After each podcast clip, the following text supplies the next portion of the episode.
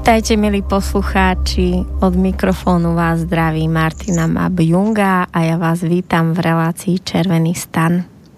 Dnes je v mojom, v mojom stane, v našom stane, mojim hosťom muž.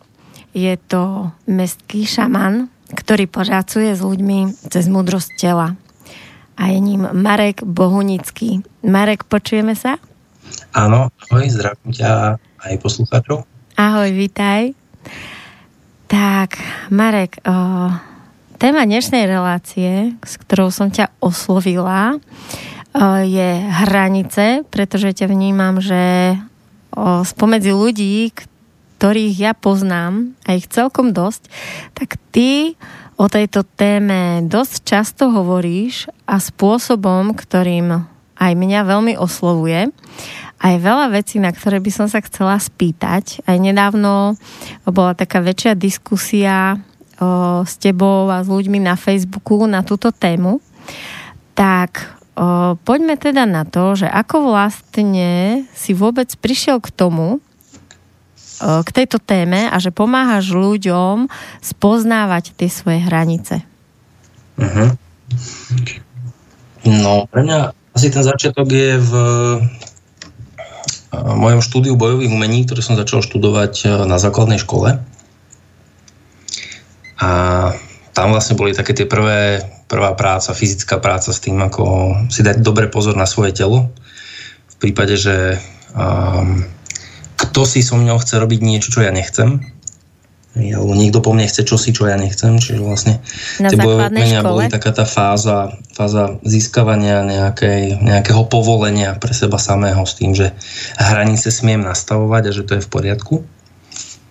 No, to mi príde, že v tej téme hraníc je taká obrovská položka, že či vlastne sami veríme alebo cítime, že smieme a môžeme tie hranice nastavovať. Takže vlastne štúdium bojových umení bola, bola jedna línia, potom prechod z tých tvrdých bojových umení na také tekutejšie, niečo, čo sa podobá napríklad na bojové tai chi, tak bola tá časť, kedy začala, začal vlastne v nem, čo sa týka energetiky.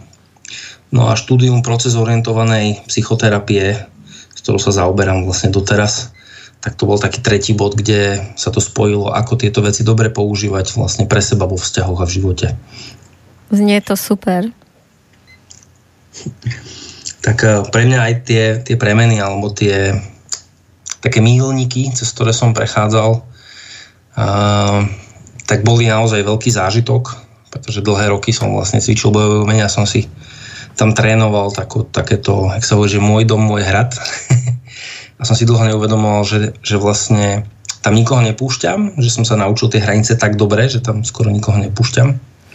No a to ďalšie štúdium vlastne ukazovalo ako nazbierať odvahu v tom, tam niekoho pustiť, ale zároveň, ak je to potrebné, dokázať povedať, ak niečo potrebujem inak. To je, to je pre mňa ako také posledné obdobie som ako hovoríš, viacej rozprával o hraniciach aj v rôznych reláciách, aj na workshopoch a otvorených workshopoch a mnohí ľudia mi zdieľali buď priamo alebo, alebo vlastne do správ aké je pre nich náročné vlastne si vôbec predstavovať, že by tie hranice mali nastavovať, že tam cítia nejaké nebezpečie, nepohodlie, konfrontáciu a že nastavovať to v rámci práce alebo rodín, blízkych, známostí. Že vlastne niečom je to desivé. Hej, to je taká, taká zaujímavosť toho, že na jednu stranu mnohokrát cítime, že potrebujeme zmenu, potrebujeme veci inak a zároveň je tam tá desivá časť, čo to spraví, keď sa vlastne postavíme za seba do svojich vlastných topánok. Vnímaš to, že sú ľudia, ktorí akoby vôbec nevnímajú svoje hranice a nechajú tých druhých neustále ich prekračovať. A potom je zase ďalšia skupina ľudí, ktorí práve že majú tie silné hranice, ako si spomínal, že si aj mal aj ty a že sa k ním nedá dostať a že v podstate cieľom je z oboch skupín sa dostať niekde do stredu. Áno, niečo na ten spôsob. Niečo na ten spôsob. V podstate aj v rôznych typoch cvičení a vlastne v každom cvičení, ktoré ide kam si viacej uh, do zmyslu plnosti, tak nachádzame cvičenia, ktoré sa týkajú práce so stredom tela, aj s takouto stredovou osou, ktorá, ktorá je zrejme to, o čom ty hovoríš, že tá zlatá stredná cesta, ktorá je uh, ktorá príjima vlastne aj to, že môžem tých ľudí akoby zo svojho pola dostať von, viem sa vyhraniť a zároveň viem dôverovať, viem sa nechať viesť napríklad. Aj to je také, napríklad keby sme sa bavili o vzťahoch, tak toto je taká tá, tá hranica toho, že viem povedať nie, viem povedať stop a zároveň sa viem nechať aj viesť, ak je to, ak je to harmóniou v, tej, v tom momente.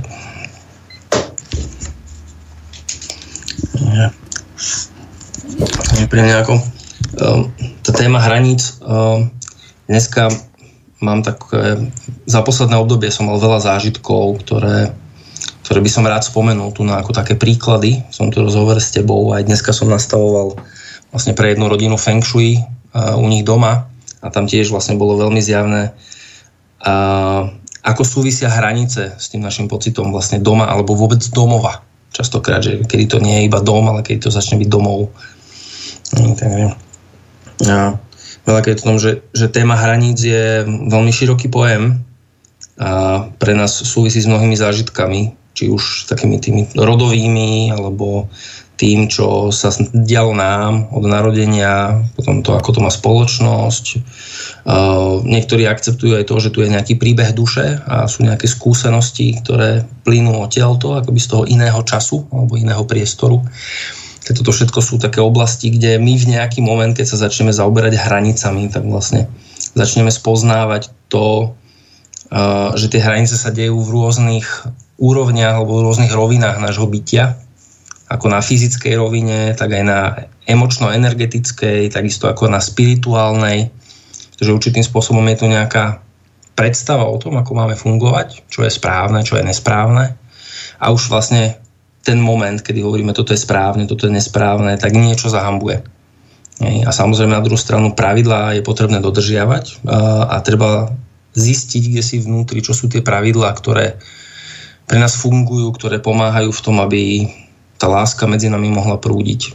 A v momente, keď začneme si všímať hranice a všímať napätie v tele a to, ako to zažívame v svojom tele, tak v tom momente nás to vedie vlastne konfrontovať svoje bytie. A toto mi príde, že prečo nastavovať hranice, tak jednoducho preto, aby naozaj e, sme mohli cítiť radosť.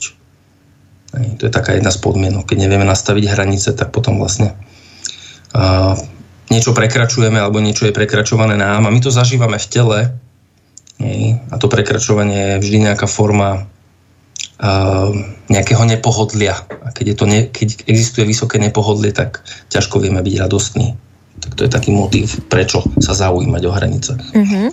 Vedel by si povedať príklad k všetkým tým rovinám, keď si teraz ich popísal, že emočná rovina, energetická, fyzická, tak iba popísať, že ako môže vyzerať prekročenie tých hraníc v týchto úrovniach? Uh-huh. No, v rámci, pôjdem teraz odzadu v tom, v rámci tej spirituálnej prekročenie hraníc je napríklad to, keď e, nám niekto prikazuje určitý štýl vzťahovania sa k tomu, čo my vnímame ako duchovno alebo tú spirituálnu oblasť. Aj, čiže napríklad viera alebo uh, božstva alebo vôbec naša predstava o tom, čo je väčšie než my sami. Hej. To, mali by sme povedať, že každý má na to nejaký názov, dokonca aj ateisti patria pod jednu skupinu, ktorí v niečo veria, alebo patria pod skupinu ateistov, že v niečo veria. A, v momente, keď nám niekto začne rozprávať, akoby, čomu smieme veriť, čomu nesmieme veriť, čomu sa smieme vzťahovať ako väčšiemu, než sme my sami, tak vtedy sa deje vlastne prekračovanie hraníc. To je jedna verzia. A čo sa týka toho emočno-spirituálneho alebo emočno-psychického sveta, tak to je akoby téma, téma toho, kým, kým vlastne uh, smieme byť vo vzťahoch. Napríklad uh, hovorí sa, že muži neplačú, alebo uh, ženy majú byť stále láskavé a milé a dostupné. Hej? tak to je jedna, jedna z tých fóriem toho, kedy sa potrebujeme voči tomu vyhraniť, povedať, že áno, toto je jedna časť mňa, ale nie celá. Že som aj viac, môžem byť aj, ako muž môžem byť nežný a môžem, byť, môžem aj nevedieť. A zase žena môže byť aj nahnevaná a môže proste používať svoju fyzickú silu. To sú také kulturálne strachy, ktoré okolo toho sa dejú. No a na tej fyzickej rovine prekračovanie hranice je takéto, keď po nás keď po nás niekto chce, aby sme sa s niekým napríklad objali, alebo s niekým mali sex, alebo vykonávali nejakú činnosť, ktorá nie je súčasťou uh, našich povinností alebo, alebo toho, čo by sme vedeli a smeli. Tak to sú také rôzne roviny, kde sa to deje. Uh-huh. A čo tak vo vzťahu, keď napríklad je niekto... Um, práve v tej pozícii toho, že si ani nie je vedomý, že necháva tie svoje hranice neustále prekračovať, že akoby v tej submisívnej povahe. A on je ako keby v štádiu, že, že nevie, že je tak odpojený od tých svojich pocitov, že nevie, kde má tie svoje hranice. Ale cíti, že nie je niečo v poriadku. Že nemá uh-huh. napríklad tú radosť. Uh-huh, uh-huh. Čiže bavíme sa o niekom, kto aspoň vníma, je v kontakte so sebou natoľko, že cíti, že niečo nie je v poriadku. Áno. Lebo je aj štádium, kedy človek akoby toto má vypnuté. Áno. Že je v také ako v takej rezignácii určitej už. Uh-huh. No, kde nevie, cíti... nevie, kde vlastne on v tom celom je, kde sú, on nevie, kde má tie hranice. To si krásne nazvala. Úplne som sa, že je, super. Uh-huh. že, že kde v tom celom je. Hej, tak to je presne tá časť, že na jednu stranu sú ľudia, ktorí, ktorí ako majú v sebe to, že smiem si vypýtať pomoc, čo je podľa mňa už celkom vysoký level, keď e, si uvedomujeme, že smieme si vypýtať pomoc, buď od svojich známych, alebo možno od niekoho, kto sa týmito vecami zaoberá. A dneska sme mali akurát tému o tom, že, že škoda, že v našom prostredí tých ľudí, čo pracujú, či už psychoterapeutov, psychiatrov a tak ďalej, Eh, že mi príde škoda, že nemáme na nich taký ten status, že, že sú to nejakí naši šamani, pretože mám pocit, že pre našinca povedať idem za svojim šamanom je trochu iné, ako že idem za svojim psychoterapeutom alebo psychiatrom, že má to takú nálepku, že niečo so mnou nie je v poriadku. Uh-huh. Takže ja by som rád toto nejak tak rozklikol, že eh, tak jak hovorili moji učiteľia mne, že každý šaman má svojho šamana. Uh-huh. A že to je potom v takom trošku inom kontexte. Takže preto je niekedy náročné, náročné ísť si vypýtať pomoc, keď nevieme ako ďalej, keď vieme, že niečo nesedí, že máme strach, e, že budeme nejako zahambení, alebo že to je zahambujúce ísť si vypýtať pomoc. Takže pre takého človeka, ktorý si ju nevypýta a, a sa tak rozliada, tak moja skúsenosť je, málo kedy sa udeje to, že to sám, sám rozklikne. Uh-huh. Hej. Väčšinou, väčšinou je to takéto nejaké štádium, že ako zlé to musí byť, aby. Hej. Že niekomu Eh, sa to udeje na, skôr na tej psychickej rovine, niekomu zlyha telo, hej, alebo sa rozpadnú vzťahy, človek sa dostane do bankrotu a tak ďalej a tak ďalej, že um, keď si vieme vypýtať pomoc a vieme to nasledovať, to je tá jedna verzia toho, a väčšinou tá druhá je, že musí to byť dosť zlé na to, aby sme už nevedeli to obchádzať, sa tomu vyhýbať, že niečo si tak vypýta našu pozornosť, že už je to úplne zjavné, že niečo sa deje, že toto tu je, že tu sa musím zastaviť a neviem to prekročiť, neviem sa tváriť, že to tu nie je. A väčšinou máme v spoločnosti taký zvyk, že, že to musí byť hodne zle, že to musí byť naozaj veľmi náročné, aby sme začali komunikovať, aby sme začali nastavovať hranice, aby sme povedali, čo vlastne chceme. Hej, veľmi často fungujeme tým štýlom, že však ten druhý by nás mal milovať a keď ma miluje, tak predsa vie a ja to nemusím hovoriť. Ale to je omyl, lebo to je vlastne prehazovanie zodpovednosti. Takže to je, to je zase mm-hmm. potom tento miesto, kedy druhá strana si môže povedať, že OK, teraz si musím nastaviť hranice, že ja tu nemôžem byť Merlinom, ktorý bude čítať tvoje myšlienky. Že súčasťou nastavenia hraníc je, že každý preberá svoju polovicu zodpovednosti za vzťah. Uh-huh. To je jedno, či bude osobný alebo pracovný.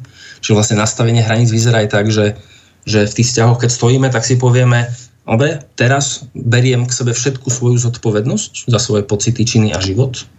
A keď to urobia obidve strany, tak zrazu sa vyčistí vzduch. Hej? A zrazu no. každý akoby chápe, čo má urobiť. Môžeme cítiť, že okolo toho je nejaká hamblivosť, že sa bojíme, ako to vypáli, ako to zoberie druhá strana. Áno, to je súčasťou diania, ale ako neprehadzujeme akoby, zodpovednosť alebo komunikáciu toho, čo sa deje v nás v rámci očakávaní na druhú stranu.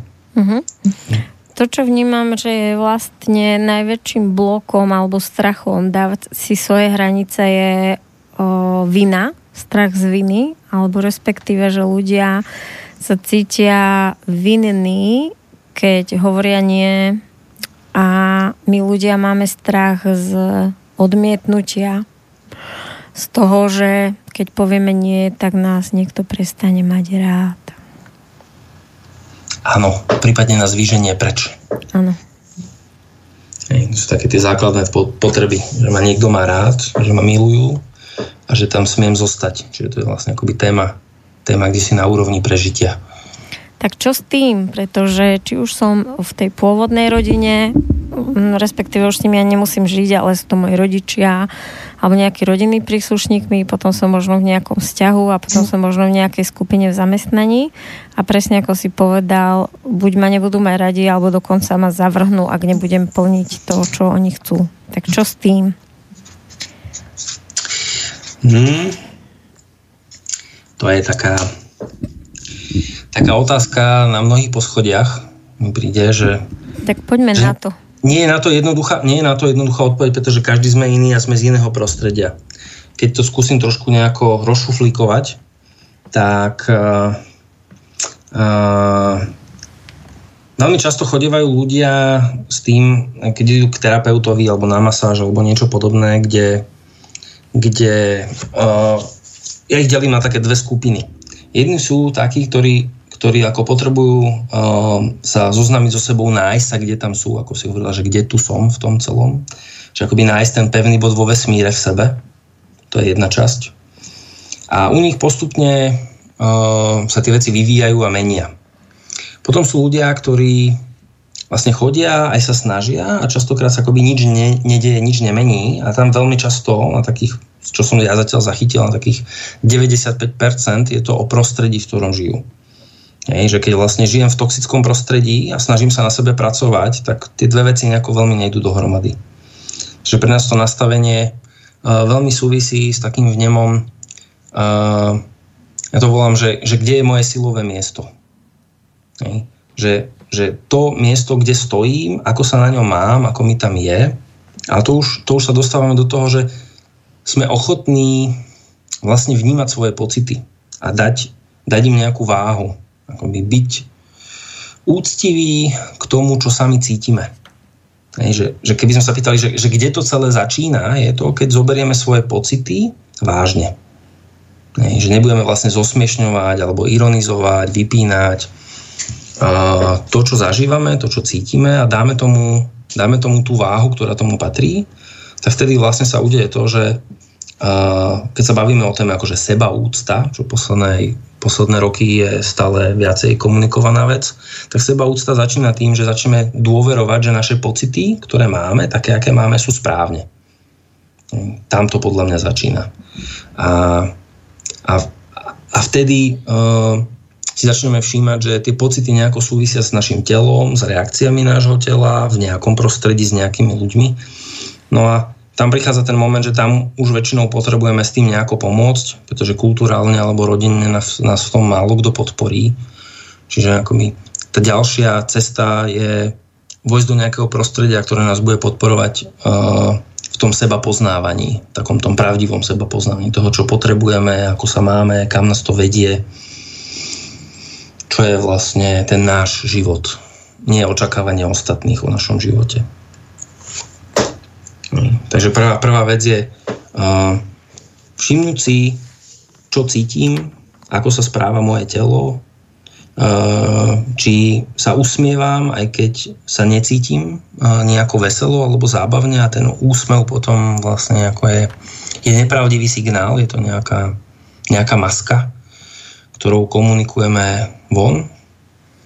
Čiže asi táto vec, Martina, dovoliť si cítiť, čo cítime. Uh-huh. Toto mi príde najviac. Mne sa veľmi páčila tá veta, zoberieme svoje pocity vážne. To je presne taká veta, že ako keď udrie kladivo, že duf, a že tam nie je niečo diskutovať. A uh-huh. potom, a potom, keď si vlastne hovoril ešte ten moment toho, že kde vlastne máme navnímané, nacítené rôzne veľakrát aj nevedomé tie očakávania toho sveta, spoločnosti, rodiny okolo. Častokrát je to tak, presne ako keď sa zviera domestifikuje, tak, tak je to v detstve nenápadne do nás vkladané, že ani nevieme, ako už podvedome vlastne nahmatávame tie hranice, ktoré nám svet dal a ideme v tých očakávaniach. Takže si myslím, že to je taký akoby kľúčový moment roz, alebo diagnostifikovať, alebo oskenovať, aké všetky očakávania kde plním a zobrať si akoby tú pozornosť stiahnuť naspäť vlastne k sebe a začať sa na novo akoby rozhodovať, ktoré, kto, čo z toho, čo plním so mnou rezonuje. Niečo také? Niečo na ten spôsob, áno. Že vlastne uh, veľmi často máme v spoločnosti, my sme k tomu vlastne vedení, aby sme mali akoby rozpojené, to by boli, že, že dva drátiky, ktoré spájajú nejaké časti nás. Drátik, ktorý vlastne spája uh, pocity v bruchu s našimi očami a hlavou. Veľmi často, ako si ľudia vy, vyberajú niečo na základe vizuálu a málo, málo je tam akoby toho jak to nazvať, organického pocitu. Mhm. Čiže presne, ak ty hovoríš, že uh, vojsť do toho a sledovať vlastne, čo to so mňou robí, to je niečo, čo uh, jak to povedať, čo je obrovská odvaha vlastne. Hej, preto to mnohí ľudí desí, lebo v skutočnosti ide o to, že treba byť veľmi odvážny si to dovoliť. Že v rámci fungovania vo vzťahu a vôbec zo spoločnosti my sa bavíme, že, že sú tam veci, ktoré, ktoré sa dejú, nie je ich vidieť, ale priamo nás ovplyvňujú. Hej. A vlastne tá odvaha súvisí s tým, že začneme byť ochotní vidieť veci, na ktorých možno máme kulturálne nevedomky dohodu, že toto si nevšímame, toto nerobíme, toto sa nepatrí, tomuto sa nevenujeme. Hej, čiže vlastne takéto preberanie zodpovednosti za seba, čo je súčasťou práce s hranicami, uh, hovorí, OK, ja sa potrebujem venovať týmto veciam, lebo cítim, že ma ovplyvňujú. Hej. Napríklad uh, téma pocitov a téma, téma pocitu som dosť, cítim sa dosť, som dostatočný na to, aby niečo, hej, čo, je, čo je základom, základom uh, konfliktov vo vzťahoch, je téma vlastne hamblivosti alebo hamby. To je taký, my to voláme, že duch v poli. To je niečo, čo tu je, niečo, nie je to vidieť, ale vytvára to atmosféru a hýbe to všetkým, čo tam je. Hej, že pre mňa takým tým duchom spoločnosti a my Sloven, Slováci alebo Slovensko, my sme v tom špecifickí, že, že z môjho pohľadu najviac zo všetkých krajín okolo, ktoré tu sú, sme zamontovaní vlastne v týchto pocitoch hamby a vnútorných kritikov a takého toho uh, by som povedal takého tej, prehadzovania vlastne zodpovednosti za to, ako sa máme, tak mám pocit, že my na Slovensku v tomto akoby zatiaľ tak nejako kráľujeme v rámci Európy. A preto je to pre nás aj tak veľmi náročné niečo meniť alebo voči čomu si sa vyhraniť, pretože voči čomu si sa vyhraňovať, tak aby to dávalo zmysel, tak uh, potrebujem vlastne chápať, uh, čo mi to prináša a čo to stojí. To je tá cena za to. A cena za to, že začnem niečo cítiť, je, že už sa nemôžem tváriť, že to tu nie je. A čím viacej to cítim, tým viacej to mnou hýbe, tým mm-hmm. viac to po mne chce, aby som konal a rozprával a, a vlastne sa vyjadroval. Hej. A my vlastne akoby v rámci toho každý vedome alebo nevedome uh, sledujeme, uh, akú to bude mať cenu. Uh-huh. A či sme odvážni do toho tak. vojsť. Ty si povedal takú vetu, že je tam kľúčové v tom úvode nájsť bod vo vesmíre pre seba a ten bod vlastne objaviť v sebe. Uh-huh. Tak keď príde za tebou nejaký klient, ktorý je presne v tejto fáze, že vlastne nevie, kto je, nevie, kde je, ako sa o seba oprieť, tak akou formou, ako mu pomôžeš nájsť ten bod v sebe? Alebo ako si ho našiel u seba? Mm. Ďakujem za otázku. Práve si mi pomohla uh, si spraviť takú malú štruktúru. um, to, čo zistujem v poslednej dobe, tak je, um, že nie sme zvyknutí na to, že sa o nás naozaj niekto zaujíma. To je prvá časť. Keď dojde klient, a to sa týka samozrejme nielen klientov, ale to sa týka aj v osobnom živote s priateľmi, známymi, tak sa deje taká zvláštnosť, že hm, pokiaľ sa nás niekto nespýta, ako sa máme, hej, ako nám je, uh, ako kto sa cítime, tak veľmi často je to, že nás nenapadne, že by sme sa to mohli spýtať sami seba. Hej, to je jedna z takých múdrostí, uh-huh. ktorú som si všimol v rámci výcviku práce s hambou, že uh, sa pýtali klienta, že ako sa má, ako sa v tom cíti, jak sa mu, jak sa mu vlastne darí. On povedal, že, že neviem, to ma nikdy nenapadlo, nikto sa ma to nespýtal. Uh-huh. Čiže vlastne tá pozornosť, že ja ako neviem, kam má, kam má nasledovať uh, na ten proces klienta, ale to, čo viem, že keď sa budem zaujímať, ako sa má a kto je práve v tej chvíli, tak to je to, čo ho bude kotviť do prítomnosti. Uh-huh. To je to, čo vlastne bude ukazovať, kade je ten jeho správny smer. Pretože niekto, teraz si vymyslím, hej, ale v zásade nie je to až tak vymyslené. Niekto sa môže práve v tej chvíli cítiť a mať obraz, že neviem, je kráľovna Viktória. Hej? Kde jedna časť povie, že to je nezmysel, jasné, že nie si kráľovna Viktória, a druhá časť hovorí, OK, a čo je dôležité, čo je dobré na tom obraze a pocite toho, že si kráľovna Viktória. Hej? A napríklad s takým klientom uh, sme tam našli také, je tam určitá dôstojnosť. Cítim takú, takú dôstojnosť, tak inak dýcham. Keď si dovolujem si predstaviť, že som kráľovna Viktória, tak ako sa tak zmením polohu tela, viem sa tak nadýchnuť, tak dám ruku von a akoby z toho miesta zrazu akoby viem inak povedať veci. Čiže pre ňo, pre ňo napríklad táto vec bola hraničná, dovoliť si to viacej, ale keď sme sa o tom rozprávali a ja som sa mu nevysmial, bral som vážne jeho pocity a jeho obraz a pýtal som sa ho, čo je na tom dobré, čo je na tom dôležité, hej, tak vtedy zrazu on mohol nasať tú kvalitu a zrazu mal niekým povolenú. Pretože pre neho to cítiť sa ako kráľovna Viktória znamenalo, že si smel dovoliť nastaviť hranice. Uh-huh. Čo nepoznal ani zo spoločnosti, ani z rodiny. Hej.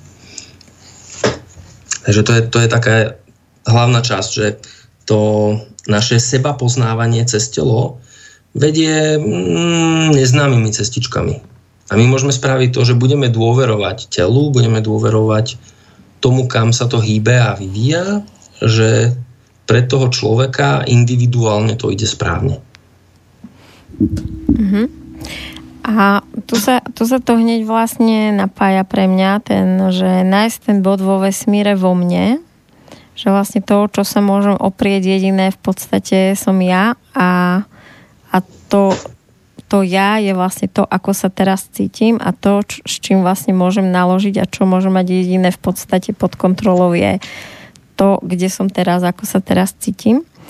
A k tomu potom prichádza to, čo si povedal, tá otázka som dosť to je vlastne, vnímam tiež ako obrovskú tému to seba potvrdenie, že vlastne v podstate všetko, čo robíme, alebo čím viac si všímam ľudí aj seba, tak vlastne podvedome neustále ako keby sa snažíme za, za, za, si ten pocit tej hodnoty, uh-huh. že mám tú hodnotu. Takže ako, ako ty vnímáš tú hranicu medzi tým, alebo ako pracovať s tým, s tou pozornosťou, že jednoducho nespájať tú svoju sebahodnotu v kuse len s dosahovaním teda niečoho, ale vlastne dovoliť si byť niekým, aj keď práve nie som nikým. Nie som uh-huh. filmová hviezda, alebo supermatka, alebo supermanžel, alebo ja neviem. No, to je, to je, to je tá zaujímavá časť, kde vlastne aj my sa tak ako delíme ako ľudia na rôzne skupiny akoby potreby. Niekto, niekto chce niekým byť, niekto chce, chce niečo dosiahnuť, niekto chce niečo mať a že to ako hodne vyplýva z tých našich osobných a aj rodinných príbehov. A, a to sú akoby rôzne vstupné, vstupné brány do, tých, do tých problematík. Pretože keď niekto si neuvedomí, že je pre neho dôležité niekým byť, tak mu nestačí iba niečo mať. A naopak. Hej. Čiže toto je taká časť, kde aha, vlastne vstupujeme práve do tých dynamík, kde sledujeme, že OK, uh, viem teraz tu stať sám za seba a zároveň, keď už stojím za seba, nedieje sa mi náhodou to, že preberám zodpovednosť za niekoho iného? Hej?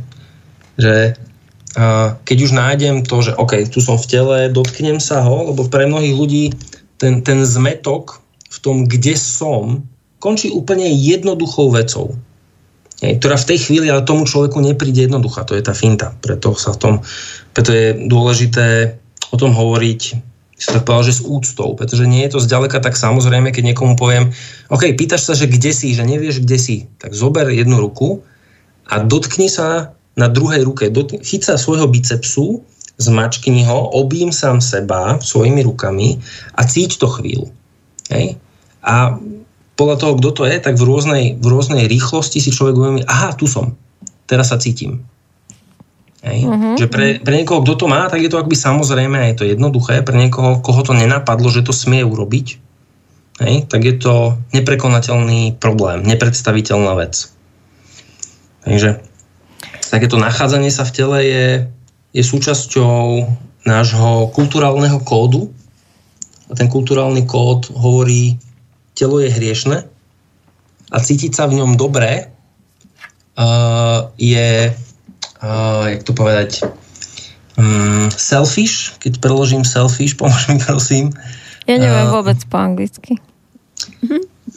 No, že, že sme vlastne akoby že málo myslíme na ostatných, moc si dovolujeme sami pre seba. Keď sa chceme mať v tele dobre, hej, že sme... Sebecký? Príliš sebecký. Presne tak. Ďakujem. Hej, že sme príliš sebeckí, keď sa chceme mať v tele dobre. Hej, a to je, to je vlastne niečo, čo máme ako kulturálny kód, ktorý pokiaľ si ho neuvedomíme a nezačneme ho akoby si ho všímať, ako, ako nám zasahuje vlastne do fungovania, ako mu dovolujeme, aby nás ovládal, tak je veľmi ťažké vlastne sa nachádzať v tele naozaj dobre. Áno, tomu rozumiem. Čiže aj dovoliť si vnímať svoje telo, aj svoje emócie. Ale poďme naspäť k tomu, vlastne som dosť, lebo ty si povedal, že, že vlastne niekto môže sa cítiť dosť, keď dosť má, niekto keď je niekým, niekto možno keď je milovaný, ale teraz pre mňa je otázka tá, že či tá moja sebahodnota je akože naozaj vtedy, keď si splním to, že potrebujem mať dosť a mám dosť a o tom je tá moja sebahodnota skutočná? No, tam je dôležité sledovať to dosť, nie je nikdy mentálna záležitosť. Uh, je to zážitok tela. To znamená, um, keď, keď niekto uh, hovorí, že cítim sa málo, necítim sa dosť, tak sa to veľmi často prejavuje v tom, že, že, že má silné pocity hamby aj bojí sa si vypýtať napríklad. Tak sa dostane do pozície toho, kto dáva a nie toho, kto si pýta. Napríklad. To je najčastejšie v rámci, v rámci našej krajiny a kultúry. Toto je najčastejší jav. Čiže uh, už to, keď človek ako vie, že um, teraz by som si rád, poviem príklad, vypýtal objatie, lebo sa cítim tak, takto a potrebujem objatie, ale hambím sa si ho vypýtať, lebo neviem, čo to spraví, tak hovorím, že toto už je vysoký level. To, to že ako sa cítiť dosť je už téma pre niekoho, kto si to uvedomil. Hej. Pre nás väčšia časť spoločnosti je v štádiu, že vlastne si ne, neuvedomujeme to, že sa necítime dosť. My iba zažívame ten efekt, len teraz keď sa bavíme o tom, že uvedomiť si to, to znamená, že si na to viem nejako nasvietiť a zistím, že aha, uh, tuto sa cítim nedostatočný. Hej. Tak sa... Pri niekom sa necítim, necítim sa dosť krásny, necítim sa dosť múdry, necítim sa dosť nejaký.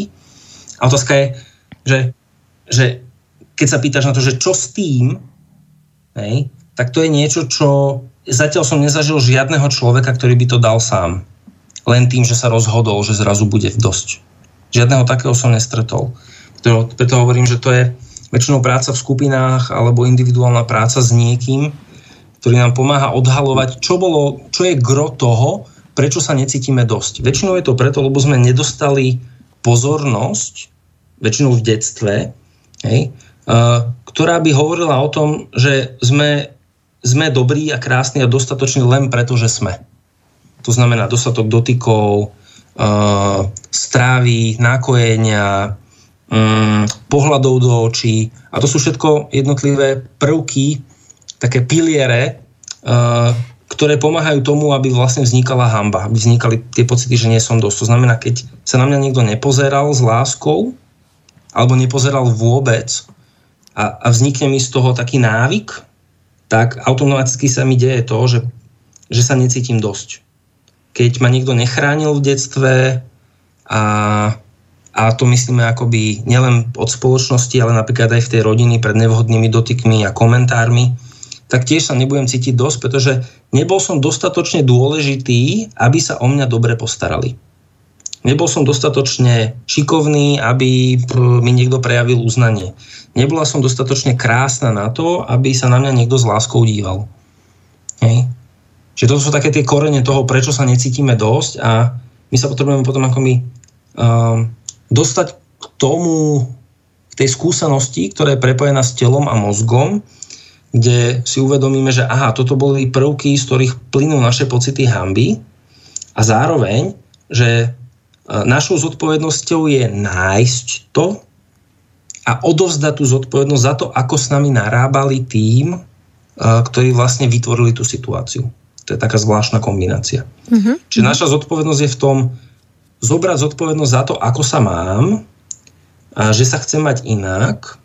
A väčšina, väčšina týchto vecí súvisí samozrejme niekde z detstva alebo mládežnického obdobia a tá práca s hambou má taký kontext, že ja keď objavím ten moment, kedy to zahambenie vzniklo, lebo to zahambenie vlastne je je zranenie, ktoré nikto nevidel, ktoré nikto, akoby, keď e, mi dá niekto pozadku, hej, a niekto sa na to pozerá a nič s tým neurobí a nepovie mi, o, to muselo byť zlé, to muselo, to muselo boleť a tak ďalej, hej, tak vlastne to zranenie je tým potvrdené. Čiže sú dve polohy. Pre nás je, pre nás je zranením to, keď nemáme dostatok dotykov. Pre nás je zranením to, keď nemáme dostatočnú stravu v ten čas, kedy ju potrebujeme ako malé deti. Tým vznikajú zranenia. A hamba alebo zahambenie vzniká tým, že niekto to vidí a nič s tým nerobí, alebo to nikto nevidí. To sú dva také procesy. Uh-huh. Že je zranenie a je hamba alebo zahambenie. A pre nás akoby to, že to niekto ví, že sa udeje zranenie, napríklad buchol som sa, alebo padol som, a teraz niekto ma zobere do náručia, mi to pofúka, mi povie, dobre bude, ako sa máš, a dovolí mi pritom sa prejavovať, tak ako tie pocity cez mňa tečú, to znamená plakať, alebo kričať, alebo čokoľvek, tak my vlastne akoby tie, tie energie zo sebe, pocity vieme zo seba pustiť, nehať ich ísť a zároveň zažívame, že sa niekto o nás zaujíma počas toho a máme akoby to, to ukotvenie v tele, že máme tu nejaký pevný bod vo vesmíre, teraz sa dostávame k tomu, čo si hovorila, že máme tu ten pevný bod vo vesmíre, že niekto ma drží v náručí popri tom, ako v mojom, v mojom svete sa deje teraz uh, nejaký zmetok alebo chaos, alebo bolesť, alebo niečo, čo je pre ten daný moment akoby väčšie a silnejšie než ja. Čiže keď rodičia chytia to dieťa a tvoria mu ten pevný bod vo vesmíre pre to dieťa, Hej? Tak my potom postupne cítime, je tu pevný bod vo vesmíre, my sa k nemu vzťahujeme a postupne ako žijeme svoj vlastný život, tak sa od, odpútavame a nachádzame ten pevný bod v sebe. Áno. A to je ten zdravý model. A keď to sme, je ten zdravý model, áno. presne. A keď sme nezažili to, že by sme sa mohli o niekoho oprieť, tak vlastne nenachádzame potom v tom dospelom veku o, ako to chutí, keď sa viem od ako prieť a sme takí, uh-huh. akoby máme strach do čohokoľvek vojsť, lebo máme pocit, že nikto za nami nestojí a že vlastne akoby mi niečo hrozí, keď urobím a. napríklad chybu. Presne tak. Potom vznikajú z toho častokrát modely, kde, kde uh, akoby ľudia chcú, aby za nimi stáli tí partnery. Hej. Áno. Častokrát vidie aj obrázky, keď ľudia kreslia obrázky a viac si to kreslia ženy ako muži, hej, že ten partner stojí za nimi, tak to je práve ten bod, v ktorom ten vzťah vlastne nebude fungovať, pretože ten partner tam vlastne predstavuje toho otca, ktorý hovorí uh, si moja krásna dcera. Áno. Čiže vlastne partner, par, ten partnerský život sa deje v tom, že kráčame vlastne spolu vedľa seba. Takže potom, ako to je ten model, ktorý desí, a ako ty hovoríš, tak, tak častokrát je vzťah sa do toho odovzdať, vzťah to pustiť, lebo jednak preto, že to nepoznáme a je veľmi málo príkladov v spoločnosti, kde vidíme zdravé vzťahy. By som povedal, že, že to percentu je mizivé, takže vlastne akoby nemáme to odkiaľ ani nakúkať. A druhou časťou je potom, že tak uh, spravíme zo seba silných inými spôsobmi a veľmi často je to potom v tom, že že v rámci um, keby sme sa bavili o ženách, tak oni veľmi často akoby keď si predstavíme vzťah, že muž stojí vpravo a žena stojí vľavo, hej, tak veľmi často je to tak, že, že oni si tie, tieto miesta vymenia. Hej.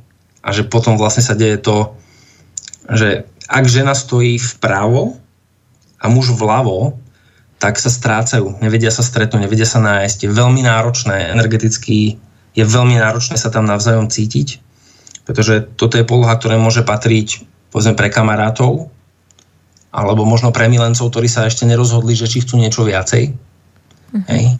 A vtedy vlastne žena sa môže cítiť veľmi osamelá a takisto aj muž sa tam cíti veľmi sám, pretože v tej dynamike to vlastne netečie. A toto sú také tie príklady, ktoré zažívam veľmi často, že to rozuzlenie, čo sa vlastne vo vzťahu deje, čo tam nesedí, čo tam chýba, e, prečo nemám, nemám dostatok pozornosti a dostatok úcty, to sa mi veľmi páči, ten seminár, čo vediete, uh, mužom, mužom úctu, že nám pozornosť, to je krásne mm-hmm. nazvané, to je úplne že parádne. A to je presne tá dynamika, že, že všimnúť si, či vlastne stojíme na tých miestach, ktoré nám patria. A v tých vzťahoch vo, na viac ako 90% je to o tom, že muž je vpravo a žena je vľavo. Mm-hmm. Tak si dáme pesničku a počujeme sa po nej. Dobre? Uh-huh. Dajme si pesničku. Uh-huh.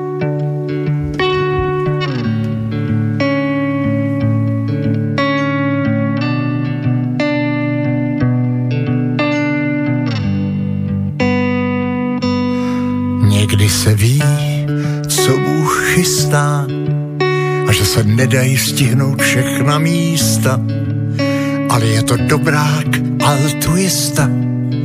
Vždyť mi dal tebe domov přístav a v něm si ty celý můj svět. Laskavá náruč i zběsilý let a kolem nás hudba jedna z těch krás, kdy po zádech běhá nám mráz. Vždyť víš, srdce nehasnou. Ale může se stát, tak častokrát, že začnu se bát, pak nesmíš to vzdát. Na všechny z tvých cest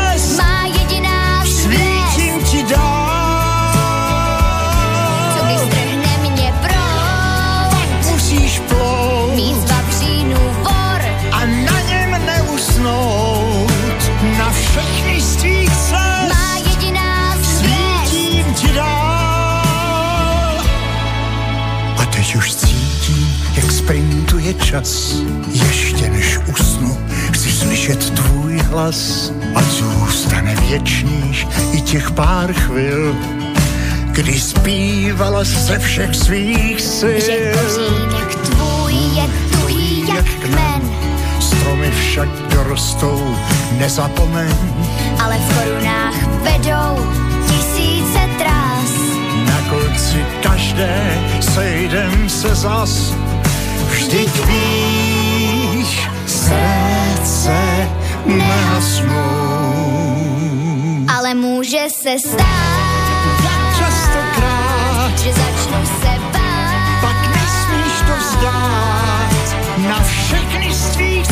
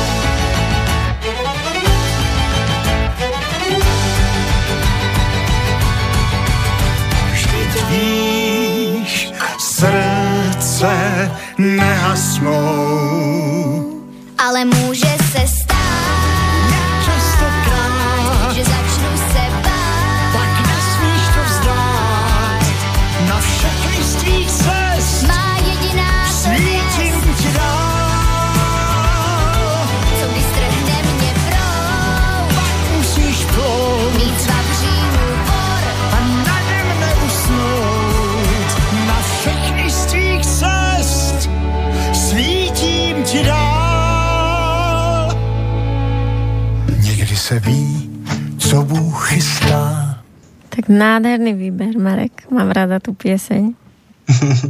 Tiež sa mi veľmi páči. Je tam hodne aj z tých tém, o ktorých sme sa rozprávali. Hej. O, chcela by som sa s tebou pobaviť na tému takú mužskú, že mm, častokrát, keď chodia za mnou muži na terapie, tak vlastne keď majú problém so svojím poslaním nevedia akoby vojsť do, do tej svojej sily a začať robiť to svoje, tak je tam problém s otcom, ktorý o, ich neuznal proste za nimi nestál, buď, ho, buď vôbec nebol, alebo ich o, kritizoval, posudzoval. A oni vlastne sa v tom živote cítia, že nemajú tú podporu a majú strach robiť tie kroky, majú strach urobiť akoby chybu. Nevedia slobodne tým životom kráčať a niečo budovať, lebo pre nich je akoby chyba o, nepripustná, alebo v tom detstve zažívali, že nemohli robiť chyby, alebo Mhm. jednoducho necítia tú podporu. Takže čo môže robiť muž, ktorý je v takejto situácii? No, tak e, v prvom rade si to nenechať sám pre seba. Mm. Môcť to s niekým zdieľať. To je úplne primárna vec v tom celom. A, pretože veľká časť toho nášho mužského fungovania a je také, že, že by sme to mali zvládnuť sami predsa. Hej. Však my by sme mali vedieť, mali by sme byť tí silní, Áno. tí, ktorí vedia, kade ide smer a tak ďalej, že celý ten uh, balíček služieb. No, pre mňa ako tie naozajstné zmeny, ktoré, ktoré sa začali diať, boli v momente, kedy som vlastne zistil, že na to nemusím byť sám. Že to môžem zdieľať s priateľmi, že môžem niekomu zavolať čau, dneska mi je zle, alebo mám takú takú náladu a, a nechcem byť sám. Poďme von na pivo, alebo len tak sa porozprávať. To je podľa mňa ten základ. Moc o tom hovoriť, lebo to, čo nás vlastne likviduje, je uh, to byť v tom sami. A pre každého muža je to iné. Niekto to potrebuje uh, sa rozprávať skôr so ženou, niekto viacej s mužom, podľa toho, kde sa deje tá dôvera, alebo tá možnosť vlastne to vypovedať. Takže pre niekoho to je stretnutie s kamoš, kamoškami, pre niekoho s kamarátmi, pre niekoho s mužskými kruhmi, alebo s nejakým svojim šamanom alebo šamankou, kde vlastne vôbec môže počuť svoj hlas, môže cítiť, že sa niekto o neho zaujíma, že niekto berie vážne jeho pocity a jeho samého. Hej, že tam sa deje práve to, že, že získame ten pocit hodnoty a toho, že sme videní a že sme počutí. Tak toto je že úplne základná vec. Hej, Čiže to je, to je, že keď sa pýta, že čo s tým muži, muži môžu robiť, Áno, tak áno. toto je ako primárna vec. To je ako, že bez tohto je to, je to náročné, pretože my môžeme si robiť ako cvičenia podľa videí a kníh a nejakých záležitostí, môžeme dokonca chodiť niekde aj na tréningy, ale keď nebudeme zdieľať vlastne tie veci, ktoré sú pre nás ťažké a náročné, to je jedna verzia, a plus veci, za ktoré sa môžeme pochváliť, tak e, sa v tom cítime tak či tak sami. Mm-hmm. Čiže len zbierať silu a meditovať si a tak ďalej, to je super, ale toto všetko rozvíja úplne inú stránku nášho sveta. Že my nemôžeme nahradiť proste tú nejakú meditáciu a, a takú tú starostlivosť, nevieme ju nahradiť alebo nevieme vyňať to, že sa potrebujeme o sebe a o svojich zážitkoch rozprávať. Takže to je základná, základná časť. Dovoliť si vlastne ísť medzi ľudí, priateľov, alebo si nejakých nájsť, alebo keď nejakých neviem nájsť, tak si vybrať niekoho, komu sa rozhodneme dôverovať, lebo tá dôvera je niečo, čo nezniká iba náhodou, my sa pre ňu aj rozhodujeme.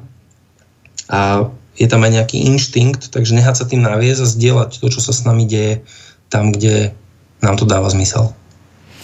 Mm-hmm. Ako pracuješ ty so svojimi témami, keď žiješ si, tak žiješ v tom svojom, všetko ti funguje a zrazu proste niečo príde, nejaká témička, niečo, s čím sa potrebuješ popasovať, uh-huh. tak je to o tom, že vyhľadáš niekoho alebo máš nejaké svoje techniky, s ktorými si to spracuješ?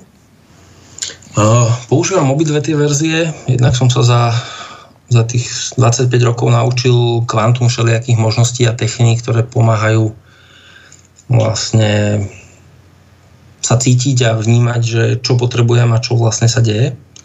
A samozrejme mám svoj, svojich šamanov a v súčasnej dobe to mám dokonca tak, že, že mám svojich troch šamanov, e, rôznych mužov aj ženy, kde vlastne chodím ako k terapeutom a zároveň aj supervízorom kvôli práce, lebo keď pracujem s ľuďmi, tak je dôležité mať svojich supervízorov, aby sme si neuleteli a nespravili sme z toho guru štýl.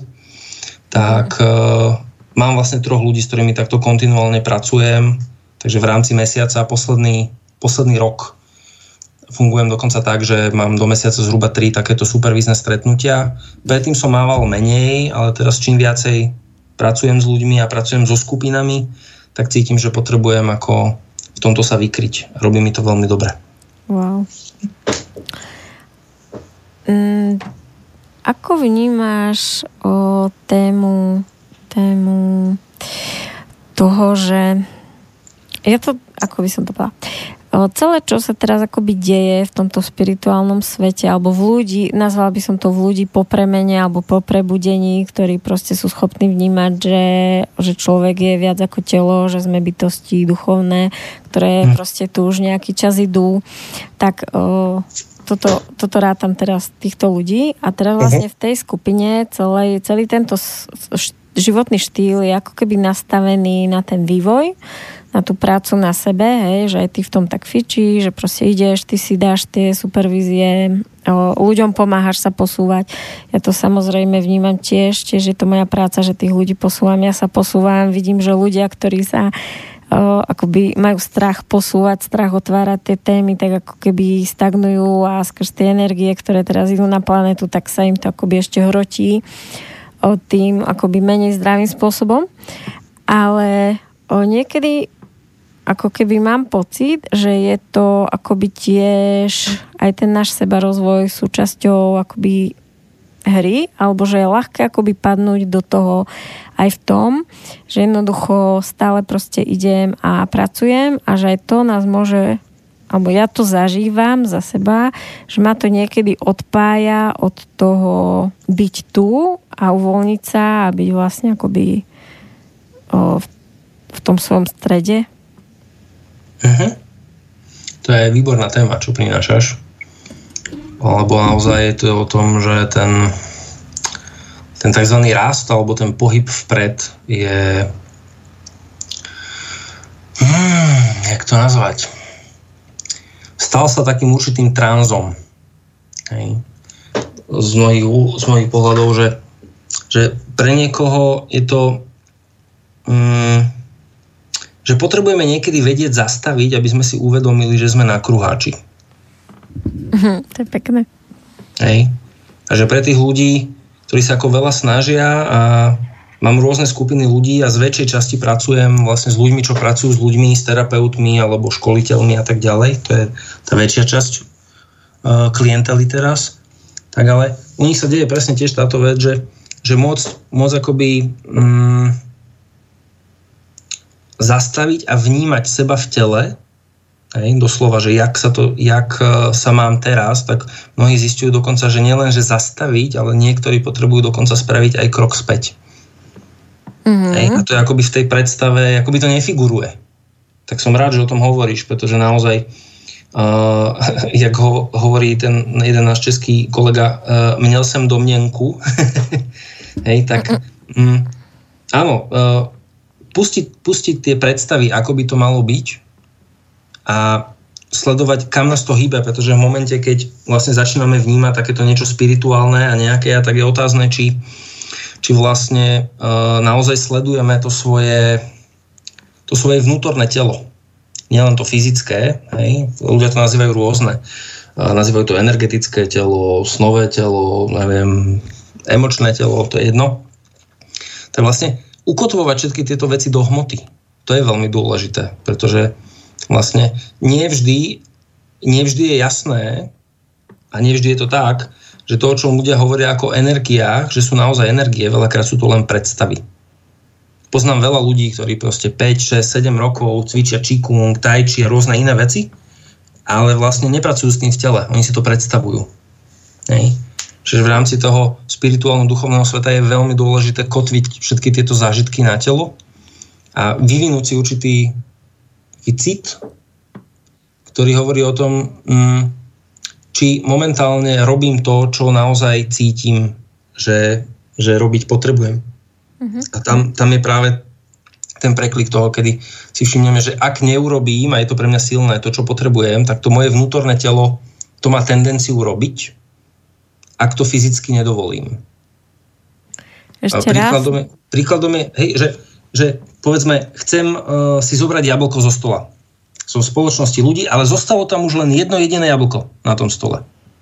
Ale cítim, že ho, že ho potrebujem, že ho chcem, že teraz to je pre mňa to správne. A môžem tam mať vnútorných kritikov, ktorí hovoria, že to by som nemal, jak sa na mňa budú, budú pozerať, mal by som ho dať niekomu inému, alebo proste čokoľvek ďalšie. Hej? Mm-hmm. A keď si to nedovolím, o tom povedať, že ho chcem a či je pre ostatných v poriadku, že si ho zoberiem, alebo si ho zobrať, tak niečo vnútri mňa sa bude potom jablku stále naťahovať. Mm-hmm. A čím viacej ho budem chcieť, tým menej budem duchom prítomný Hej, pretože som si nedovolil fyzicky prejaviť záujem o to jablko. Áno. Áno. Hej? Takže to je akoby v rámci toho spirituálneho a rozvojového sveta mi príde, že presne tento príklad je veľmi dôležité si začať vlastne uvedomovať to svoje vnútorné a vonkajšie. Hej? Lebo tam, tam vlastne začína to, to spirituálne ukotvené, lebo keď sa na to pozrieme či už z pohľadu neviem, kabalistického stromu alebo čokoľvek ďalšieho, tak vlastne to, na čom tom stojí a kde sa to ukotvuje, tak je hmota. Hej.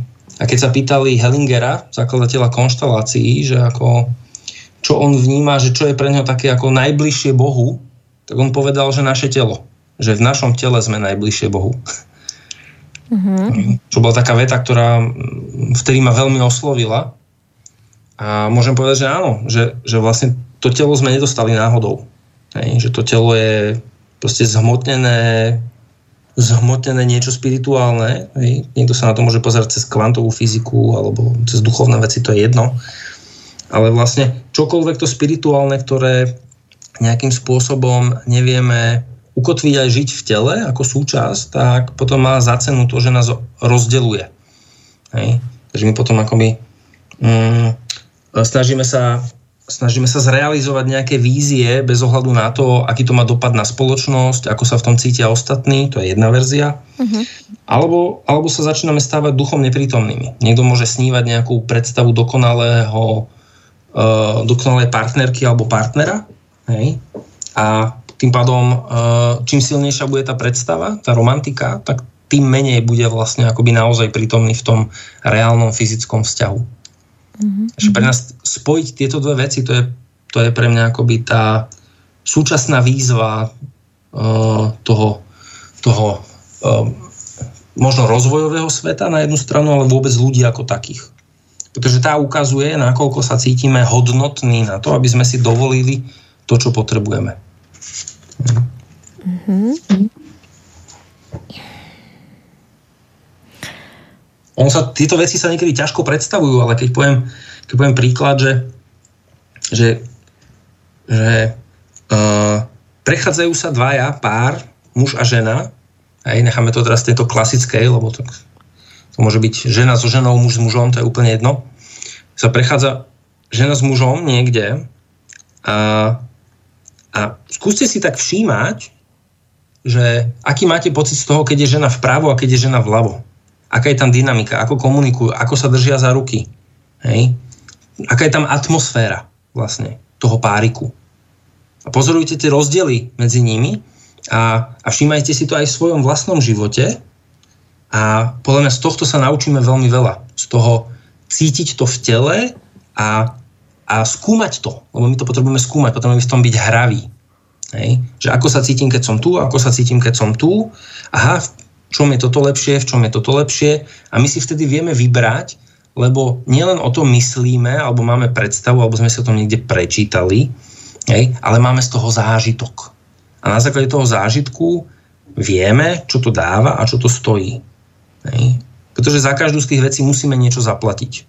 Niečo bude inak. Niekedy zaplatíme tým, že tu sa budem cítiť viacej zraniteľný, a zároveň viacej živý. Mm-hmm. Tu budem mať viacej nejakej pocity, pocitu, že v tomto sa cítim silnejší, ale som tu viacej, viacej sám a ťažko sa mi, ťažko sa mi prepája s ostatnými. Hej? Čiže vlastne takéto to uh, skúmanie v tých rôznych polohách, takéto ochutnávanie tých štýlov nás potom privádza k tomu, že si vlastne vieme vybrať. Hej? A ty pracuješ takto s ľuďmi na svojich seminároch, že jednoducho cez telo si môžu naciťovať tie rôzne situácie?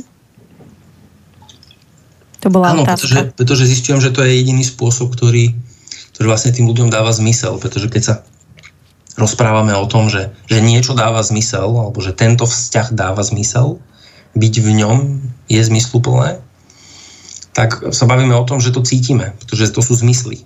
Keď je niečo zmysluplné, tak ako Cíka sa to zmyslov. Hej, či to znamená, cítime sa v tom dobre v tele, na tom mieste. Mm-hmm. Tak ja už mám nachystanú ďalšiu otázku, ale ešte máme jednu pesničku, tak si ju pustíme, súhlasíš? Áno. say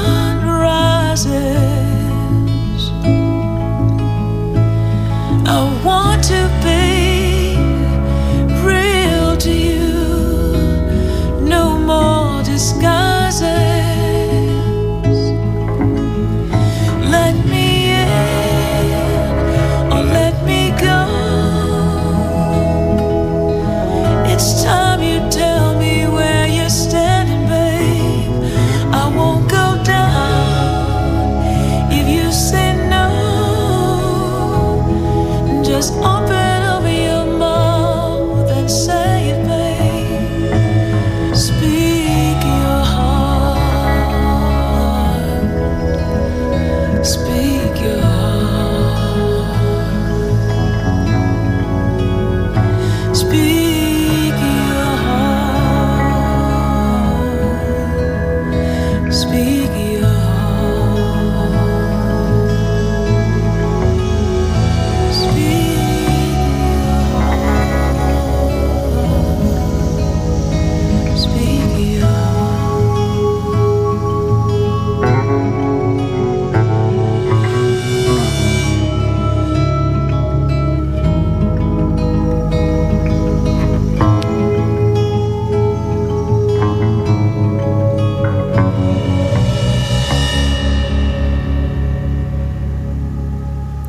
Počujeme sa? Áno. Čítala som na Facebooku taký príspevok, že pokiaľ si myslíte, že všetko v živote je vina niekoho iného, budete hodne trpieť. Dalaj Lama. Mm-hmm.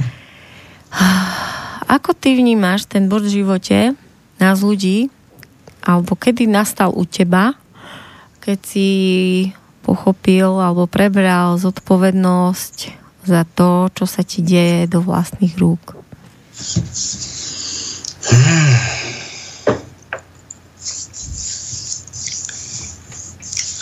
Keď to už začalo byť dosť zlé v mojom živote, keď niekoľko priateľstiev sa rozpadlo, niekoľko vzťahov, manželstvo, tak som začal pozorovať, OK, čo sa tu nadeje, čo s tým ja môžem urobiť.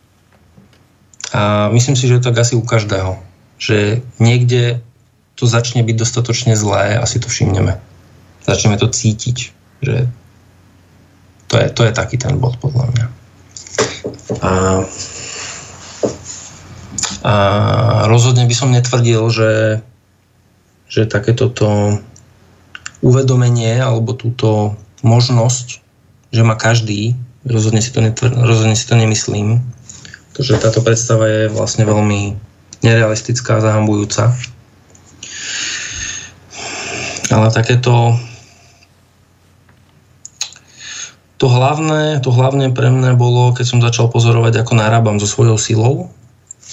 V momente, keď e, niektorí moji priatelia, známi boli ochotní napríklad zdieľať, čo to s nimi robí.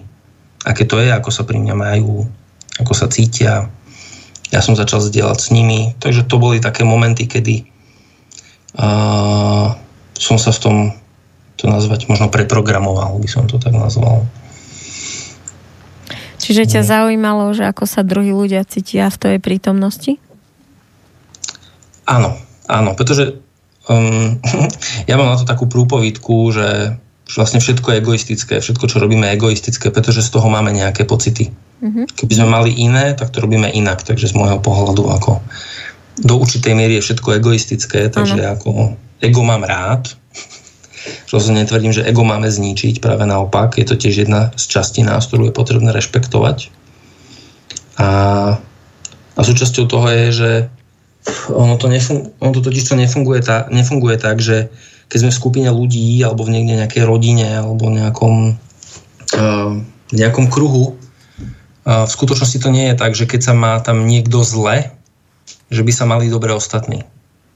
Hej. Čiže to egoistické znamená, že že hľadám vlastne spôsoby, ako sa mať dobre a súčasťou toho, tej pravdivosti je to, že do toho ponúkam aj ostatných a vtedy spoločne hľadáme to správne pre všetkých.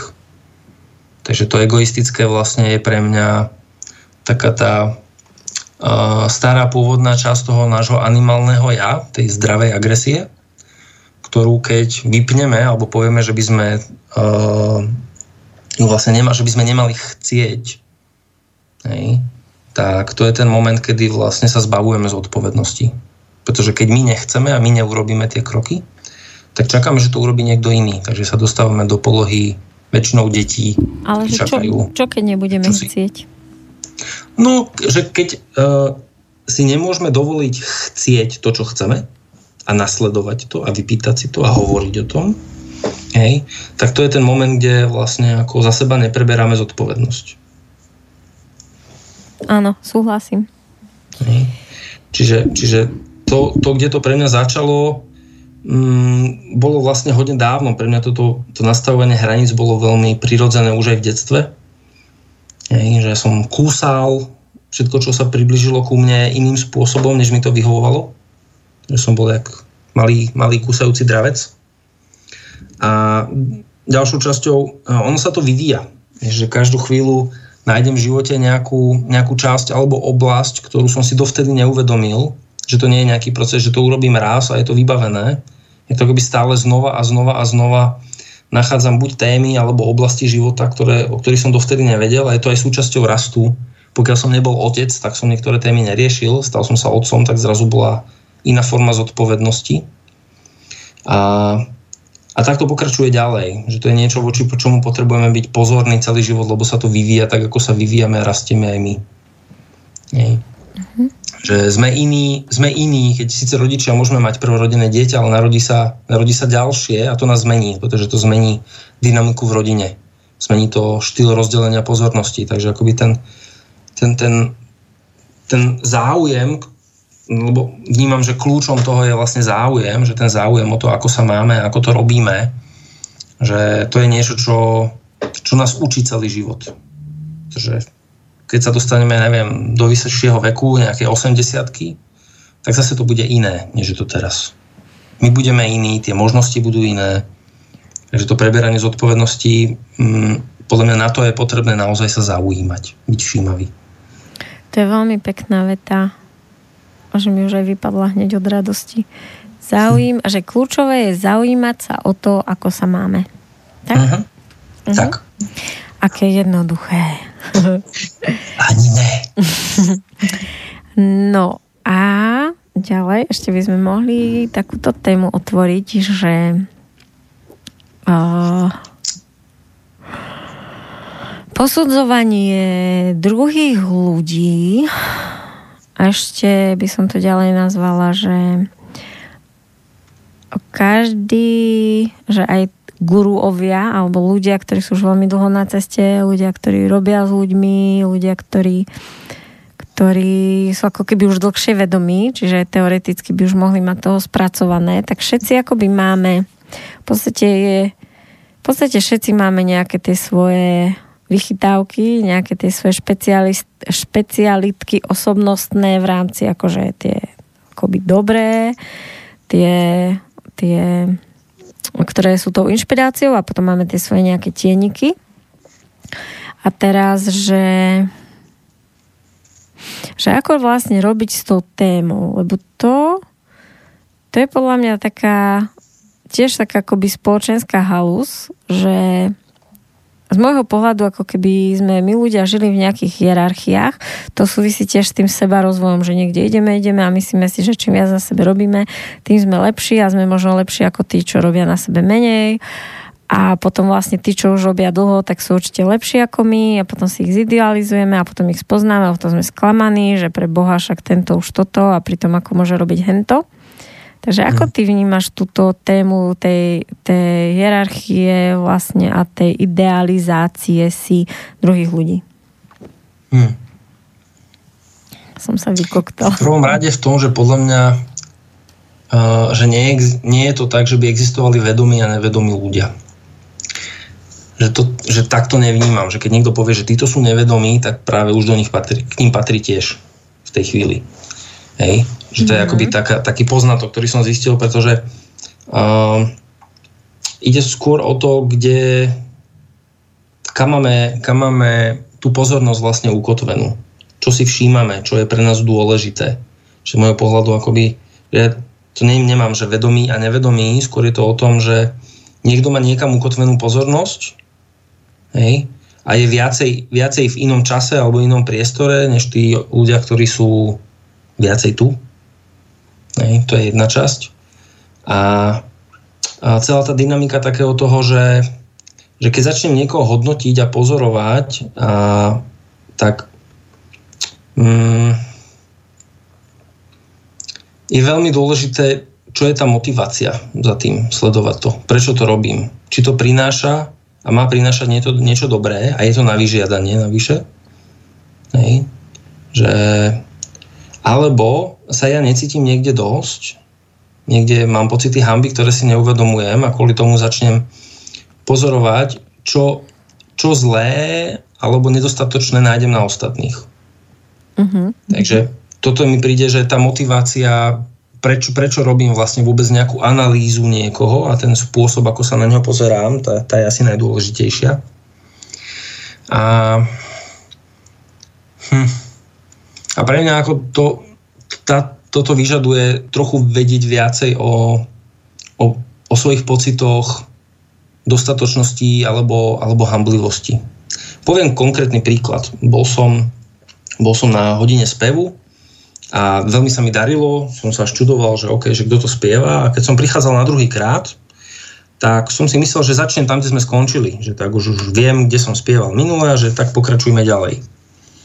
A popri tom, popri tom, ako som bol na tej hodine, tak som si uvedomil, že už asi dve minúty uh, je moja pozornosť uh, priťahovaná týmto. Mm, tu na skrini máš krabanec, uh, dneska ti tie gorálky nejako nesedia,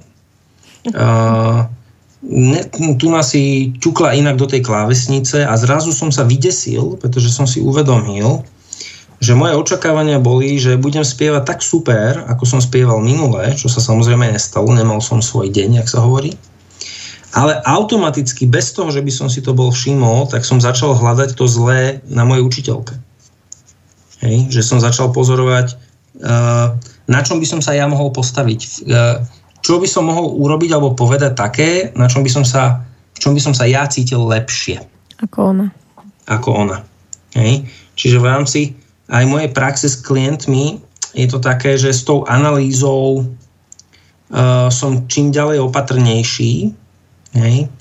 Uh, pretože nie je tam úplne jasné, nie je tam úplne jasné, že kto na základe čoho analýzuje že vlastne nevieme, ako je to pre toho človeka správne. Hej.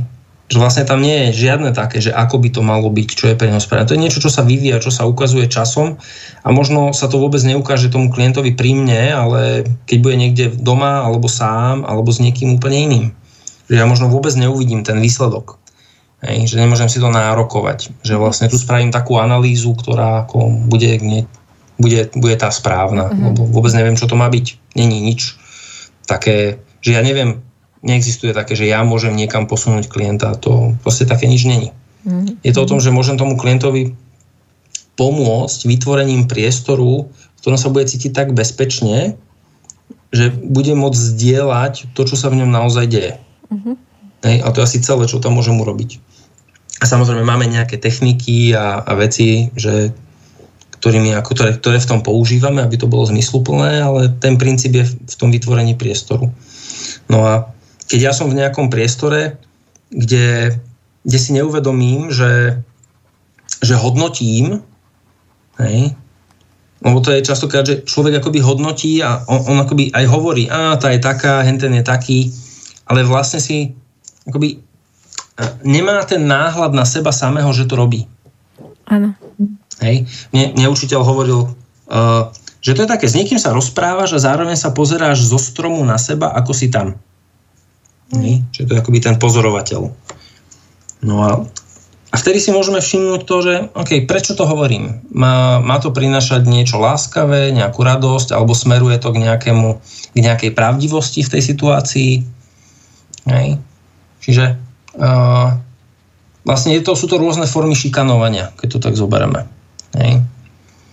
Takže v rámci, v rámci toho my máme rôzne pozície vo vzťahoch. Niekto v angličtine to volajú, že rank, že máme tam nejakú hodnotu.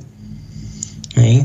A, a častokrát, keď sa necítime dostatoční s tým, ako sme, tak sa snažíme akoby tie, tie vnútorné role a, zmeniť. Čo v našej spoločnosti sa deje to, že mužovia môžu, muži môžu prepnúť do do otca, alebo šéfa, alebo neviem, liečiteľa a ženy podobne do matky, liečiteľky alebo niečoho takého. Hej, učiteľky. A vtedy ako z, to, z tejto pozície potom sa deje to, že, že používame také tie rôzne zahambujúce spôsoby a, a vlastne už to samotné preladenie sa do tejto role je ten signál. Niekde sa necítim dosť, potrebujem zo seba spraviť niekoho iného. Takže začnem sa pozerať na toho človeka z pozície, ktorá ho môže hodnotiť. To je krásne. Presne si to pomenoval, čo som si sama sebe nedokázala pomenovať, že to stále viac dokážem vnímať už na sebe alebo na ľudí okolo. Ako, no ale v podstate toto, čo si teraz povedal, tak o, je odpovedou na to, čo som sa ťa pýtala v úvode, mm-hmm. že, že či som dosť a že či som dosť, aj keď nemám splnené to, že som niekým, alebo mám dosť toho, alebo niečo plním. A to je presne ten moment, že hľadať z môjho pohľadu tie zámery prečo to robím, či už presne tú prácu, alebo tú rolu, z aké pozície robím tú rolu matky alebo partnerky. A že kde, keď vlastne tie všetky roly akoby zavesím na klinec, že kde potom som akoby naozaj ja. Uh-huh. A poď teraz uh-huh. rozviť to, že kde som, kde si ty, alebo kde je ten ja, keď není to všetko. No, to zavesenie na klinec sa mi páči. Uh, poviem k tomu taký príklad. Uh, s, jedným, s jedným klientom som pracoval na, na veciach uh, u nich vo vzťahu, kde to vyzeralo, že, že dlhé obdobie zvážuje nad tým, že či sa rozíde so svojou partnerkou alebo nie. Tak sme to tak stopovali a stopovali, až sme sa dostali do toho momentu, kde to celé začínalo. A sme prišli na to, že on keď príde z roboty domov, tak si potrebuje zobrať 20 minút voľna sadnúť si na pohovku a aby ho chvíľu nikto s ničím neobťažoval. Že ja som tu doma, ale chvíľku berte, proste, že tých 20 minút je priestor, kedy proste ma necháte len tak. Áno. Hej. A on vlastne, keď sme to skúmali, on zistil, že tých 20 minút potrebuje na to, že preladí z práce na domáce prostredie, že akoby závesí tú svoju uh, rolu šéfa firmy na klinec. Áno. A môže tam byť iba ako muž a otec. Hej a nevedel to spraviť inak, potreboval na to proste ten svoj čas, tých 20 minút, aby proste si vydýchol, na, na, nadýchal sa vlastne toho priestoru doma a vtedy sa vedel zdvihnúť a povedať, čaute, tak som tu celý pre vás. Hej? A on si to nevedel dovoliť, nevedel si vytýčiť tie hranice, potrebujem tých 20 minút a on bol schopný sa kvôli tým 20 minútám rozviesť. Hej. A toto je, toto je v tom akoby fascinujúce, že a, že ten spôsob, ako v sebe zadržiavame pohyby, hej, že, ten, že keď máme nejaké napätie a naše telo, telo vlastne vždy chce spraviť gesto. Pretože kopa tých vecí, že to gesto je ešte skôr než zvuk vo väčšine prípadov. Že to je niečo také inštinktívne. A keď my si to dovolíme spraviť, to gesto, to my zároveň vieme ľahšie nájsť slová k tomu. Že ten telesný pohyb nás vedie k vyjasneniu aj toho, čo vlastne chceme povedať, čo je pre nás dôležité. A, a v momente, keď e, si toto vieme dovoliť, tak sa dostávame do pocitu uh, nejakej pevnosti, sebaistoty, uh, rešpektujeme svoje pocity, kde sa tam tá sebahodnota, hej, všetky tie slovy seba, hodnota, seba, istota, seba, neviem čo, všetko ďalšie, vlastne súvisí s tým, že vieme spojiť, spojiť pohyb tela a slova. A tam sa vlastne odvíja celá tá časť, o ktorej sa bavíme, na základe čoho my vlastne potom cítime, že som pre seba natoľko dôležitý, že si dovolím sa vlastne prejaviť. A toto je, toto je vo vzťahoch niečo, kde sa deje zároveň záujem, že, že pre mňa, keď je vzťah, ktorý je vzťah nielen, že ja a ona, ale vzťah, kde je to, že my, tak sa zaujímam a pomáham a podporujem tej druhej strane, podporujem tú druhú stranu, aby sa vedela, aby sa mohla vyjadriť, pretože buďme reálni, uh, nepoznám zatiaľ nikoho z, z tej mojej generácie a staršej, ktorá, kto by tým bol podporovaný, kto by takto vlastne vyrastal. Hej. Čiže vlastne ten záujem vzťahový vytvára to, že pomáham tomu partnerovi sa vyjadriť a zaujímam sa a komunikujem aj telom. Hej. A to tým, že komunikujeme telom, tak sa kotvíme do tela a získavame ten pevný bod v priestore, pretože cítime svoje telo, ktoré ako uh, rozpráva. Hej. To telo rozpráva. A vtedy my cítime pocity uh, nejakého, som to povedal, bezpečia, pretože sa spájame so sebou a svojou silou v tele. Tak myslím, že dneska si povedal kopec zaujímavostí a určite to veľa ľudí inšpirovalo mňa, mňa teda v prvom rade.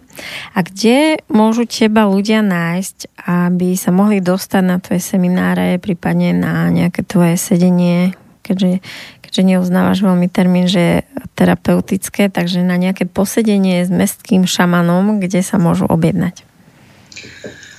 Tak najjednoduchšie to bude cez webovú stránku www.mestský škola človeka SK. Mhm. To je, to je to najčastejšie, prípadne cez Facebook, tam mám podobne buď stránku Marek Bohunický, kde si ma môžu uh, pridať, kam dávam kopu informácií ohľadom uh, veci, ktoré pripravujem, ale aj ohľadom toho, čo objavujem v tom danom období. Takisto mám YouTube kanál Škola človeka, kde dávam, dávam informácie, webináre a, a veci ohľadom tých tém, ktorých sme sa bavili aj teraz. Mm, alebo prípadne mailom info zavináč školačloveka.sk uh-huh. o, kde, kde robíš najčastejšie svoje semináre? V súčasnej dobe ich najviac robím v Bratislave, ale popri tom ich robím, robím aj v iných mestách v Prahe alebo v Košiciach, občas niečo v Žiline. A ako sa volajú? V súčasnej chvíli najviac tu. A že ako sa volajú a na čo sú zamerané? Dávaš im nejaké témy? Uh-huh. Tak uh, jedna oblasť, ktorá sa týka dotyku, uh, ja to volám šamanská kraniosakrálna terapia. Je taký, uh, také moje spojenie pôvodne kraniosakrálnej biodynamiky s procesorientovanou prácou a, a šamanizmom pretože som zistil, že tie dve veci dohromady sú veľmi, veľmi funkčné. Keď sa takéto dva svety spoja, lebo vlastne hovoria o tom istom a navzájom sa podporujú. Potom som rozbehol taký projekt pred tromi rokmi, uh, ktorý som nazval Kraniosakrálna tantra, kde využívame vlastne tú jemnosť a pomalosť kraniosakrálnej terapie a zároveň takú otvorenosť alebo možnosť uh, širšieho dotyku z tantry. A a uh, Body Intelligence, čo je taký projekt, ktorý momentálne ide, som spojil pred zhruba rokom a pol uh, tie jednotlivosti od bojových umení a kineziológie a všetkého, čo som robil dovtedy, tak som to vlastne spojil do projektu Body Intelligence, ktorý hovorí práve o tom, že že doteraz sme tu mali nejaké IQ, potom emočnú inteligenciu a že teraz je na čase sa začať venovať aj tej telesnej inteligencii. Takže body intelligence a zdravé hranice sú také projekty, v ktorých momentálne fungujem najviac. Uh-huh. A to znie ináč celkom zaujímavo, tá kranio a tantra. A čo sa tam vlastne deje s človekom? Čo, na čo mu to slúži?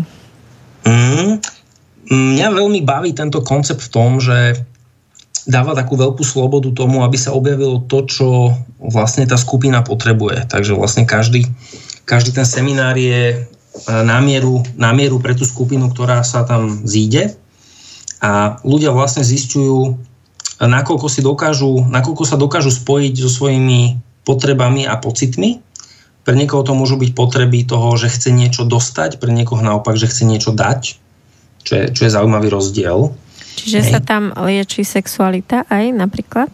Áno, aj. Je tam veľa o komunikácii. Dokonca ešte donedávna to bolo tak, že uh, my tam chodievali aj páry, aj jednotlivci, alebo teda stále chodia a, a častokrát v tých pároch vlastne zistia, že keď hľadáme tú momentálnu pravdivú vzdialenosť medzi sebou, tak uh, a keď rešpektujeme aj tú psychickú, aj tú fyzickú, tak veľakrát to prišlo k tomu, že tie páry potrebovali aj 1,5 alebo 2 dní na to, aby si mohli vypovedať to, čo nebolo vypovedané za dlhé obdobie, lebo to vlastne vytváralo vzdialenosť medzi nimi.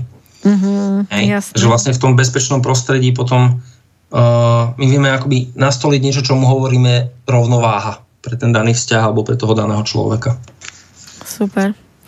Áno, toto je veľmi časté, že ani nevieme, že čo vlastne si nesieme a stojí to medzi nami a v tej momentálnej blízkosti nám to prekáža a pritom stačí to len vypovedať, prijať a môžeme opäť byť spolu bližšie si. Presne tak. Marek, ja ti ďakujem za krásnu hodinu a pol. A verím, že si to ešte niekedy zopakujeme možno na nejakú inú tému. Veľmi rád, ďakujem za pozvanie a prajem tebe a poslucháčom krásny deň. Ďakujem, ahojte všetci. Ahojte. Táto relácia vznikla za podpory dobrovoľných príspevkov našich poslucháčov. I ty sa k ním môžeš pridať. Viac informácií nájdeš na www.slobodnyvysielac.sk Ďakujeme.